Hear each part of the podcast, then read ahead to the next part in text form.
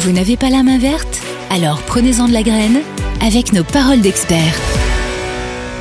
Alors pour cette partie euh, pratique et technique, on va rester vraiment dans la saison. Nous sommes à la période absolument idéale. Alors vous n'êtes pas obligé de vous précipiter, mais ça serait quand même bien pour planter les bulbes à fleurs.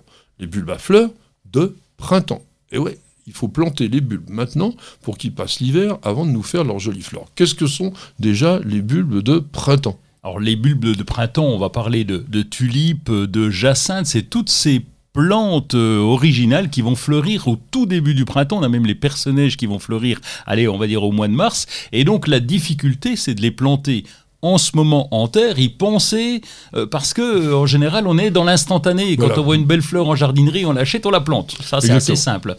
Aujourd'hui, on est de plus en plus, comme tu le dis, dans l'instantané. On a l'impression qu'on peut acheter la plante, la mettre en terre et puis tout va aller d'un- coup. Alors c'est vrai que ça se fait par exemple avec les géraniums ou avec les plantes d'été, mais avec les bulbes, il faut qu'il y ait cette vernalisation qu'on appelle, c'est-à-dire le passage de l'hiver sur les bulbes pour que vous puissiez en profiter. Alors, on les plante maintenant, on les plante où?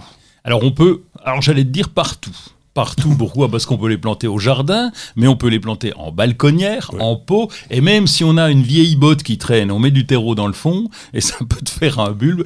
Je- Oui. Si, je l'ai déjà fait, c'est pour Oui, ça, c'est- bah, oui, partout, en fait partout. Ouais, partout. Euh, et et c'est destiné vraiment aux jardiniers très amateurs quand on a des enfants, par exemple. Alors évidemment, c'est il y a toujours ce problème de l'instantané, mais on, on oublie un bulbe à un endroit et on voit une belle fleur au printemps, et c'est ça qui est extraordinaire. Donc partout, je te dirais, à l'ombre, au soleil, euh, allez. Oui, surtout qu'en hiver, bon, on n'a pas beaucoup de soleil. C'est des plantes qui aiment bien quand même une sorte de mi-ombre. Si vous avez par exemple un petit bosquet, alors pas sous les conifères par exemple, hein, où là il y a une ombre dense, mais sur tous les arbres à feuillage caduc, ça va vraiment très très bien.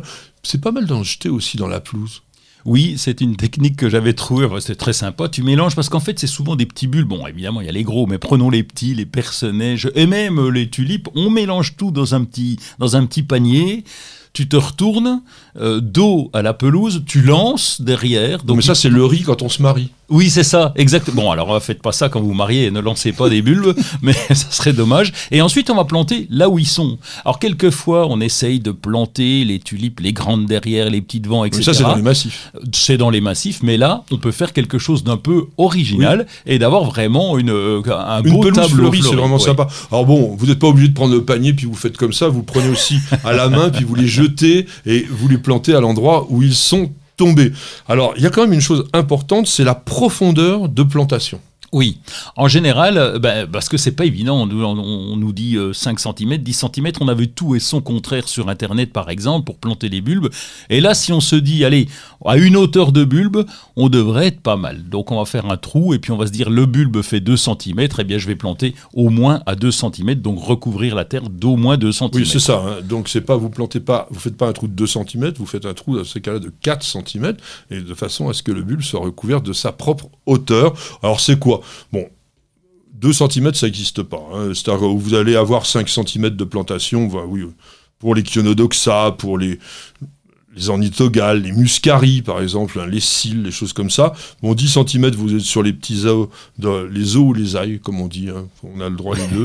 D'ornement, vous avez les camassias, les petites fritillaires, aussi les ixiolirions, les narcisses, les personnages, tout ça environ 10 cm. Après, sur les gros ailes d'ornement, comme Aflatunacea, Albopilosum, tout ça, vous avez Purple Sensation, vous faites plutôt un trou à 15 cm. Et puis pour les très, les tulipes aussi, les narcisses, environ 15 cm. Et puis pour les, le plus gros ail, le giganteum, tout simplement, ben vous allez vous mettre à 20 cm. Alors j'ai un- une petite astuce, parce que est-ce que tu as été au parc de Kökenhof Ah, non, j'ai vu, les, j'ai vu les photos sur ton site, mais les vidéos, non, oh là non. là. Il faut aller un jour euh, là-bas et vous allez voir des plantations de bulbes, mais c'est extraordinaire. Vous dites, mais comment est-ce qu'ils font pour avoir cette régularité? Eh bien, c'est relativement simple. Vous décapez le sol, donc sur la bonne profondeur, et après vous répartissez vos bulbes. Alors, par exemple, si on veut faire une rangée de tulipes, une rangée de narcisses, ben voilà, c'est beaucoup plus simple. Et après, on recouvre avec de la terre légère. Donc attention, dernier conseil, on ne met pas de fumier frais quand on plante des bulbes, ça c'est extrêmement important, mais il faut que la terre soit légère et poreuse, et si vous avez une terre très argileuse, très humide, vous faites un petit lit de sable sur lequel vous déposez vos bulbes.